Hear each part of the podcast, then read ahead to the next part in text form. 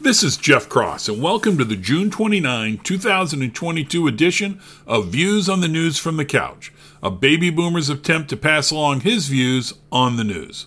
Quick hitters. The Senate gun control bill also passed the House and was signed into law by the President. Not sure why I thought of this, but before World War II, battleships were the heart of navies. That lasted about two minutes as aircraft carriers were critical, particularly in the Pacific. Battleships were vulnerable without air support. Will aircraft carriers face the same fate if we have another major conflict? Turkey says it will support Sweden and Finland joining NATO in return for some governmental action sought by Turkey. Putin wanted to weaken NATO, and his invasion of Ukraine ended up strengthening Ukraine. Should not be a surprise that bombing the crap out of people and countries results in a need for security. A Scottish leader is pushing for a referendum on Scotland leaving the United Kingdom. They had a referendum some years back, but that was before Brexit, which the folks in Scotland were not in favor of. 51 people dead in San Antonio, Texas. They were likely illegal immigrants locked in a trailer without water or air conditioning. It is assumed this was part of a smuggling operation and the smugglers left them for some reason. Ghislaine Maxwell, madam for Jeffrey Epstein, was sentenced to 20 years in jail. Moving on. No, I won't dwell on abortion today. I do want to highlight a great essay by Jonathan Turley titled Crisis of Faith Politicians and the Press Escalate Attacks on the Legitimacy of the Supreme Court. He goes through the outlandish attacks on the Supreme Court in reaction to the recent ruling. Reading it makes me think this is a slightly more polite version of January 6th. Ruining the Supreme Court, as some are suggesting, would be worse than the result of January 6th. Folks, it is time to step away from the abyss. I've always said Trump was an asshole, but he was my asshole. I did not like his style. I did not like his manner. I did like the way he pissed liberals off, and did like where he eventually landed on many of his policies. Well, if the linked Andrew McCarthy article is accurate, I understated the asshole part. McCarthy reviews the testimony of Cassidy Hutchinson before the, the January 6th committee. She was a top aide to Trump Chief of Staff Mark Meadows, and she tells a number of bad stories about Trump, some specific to January 6th. Some are more in the life of stories, like throwing the dinner plates when you are angry so the staff has to clean them up. Are they accurate? Probably, at least mostly. Some seem to be hearsay and contradicted. For example, based on hearsay, she said Trump was incensed that the Secret Service would not take him to the Capitol on January 6 and tried to grab the wheel of his limousine and force it.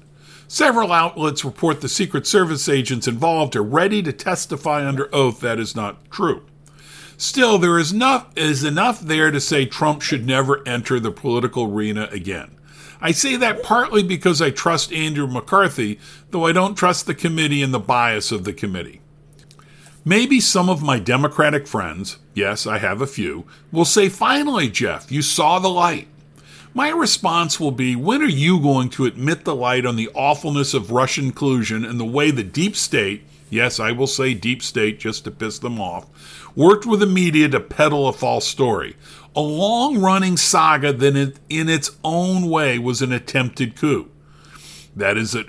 What aboutism? At least one friend would yell. Is it? Unlawfully trying to destroy and end a presidency versus unlawfully trying to continue a presidency seems similar. Further, take a somewhat unbalanced person, accuse him of being a traitor, and conduct years of investigations to find the truth when the authorities know the truth and the target knows the truth, and might that unbalanced person conclude anything goes? I'm not saying that to defend Trump. I'm saying it for me. I'm admitting my shit stank. Can Democrats? As I edit this, I am slightly, I say slightly, backing off. The stories I read today on January 6 say Trump did not want magnetometers used at his speech because it might limit the crowd a bit. And as I relayed, the aide testified Trump desperately wanted to go to Capitol Hill. I see Trump as a bully, as a narcissist. I don't see him as physically brave. I struggle imagining him going to where he thought there would be a shooting fight. So I'm back to wondering about his intentions. Peggy Noonan this weekend said the January 6th committee is doing the Republicans a favor by torpedoing Trump's chances as their 2024 nominee. She may be right. She also asked who will do the Democrats a favor and take out Biden from being the nominee. Maybe Biden has taken himself out as facts dribble out on his son's dealings. Jonathan Turley, yes, again, Jonathan Turley, I got him twice today, writes in the linked article that Biden's denial of not knowing of his son's dealing with China are false, and Turley goes over the involvement that Joe Biden allegedly had.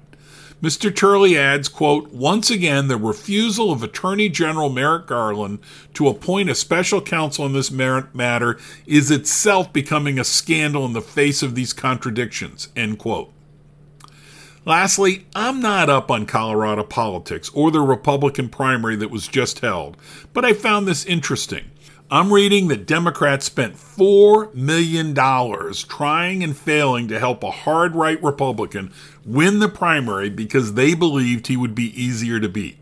That reminds me of when Missouri Senator Claire McCaskill spent $1.7 million to help Todd Akin win the Republican primary, which meant he would run against her in the general election.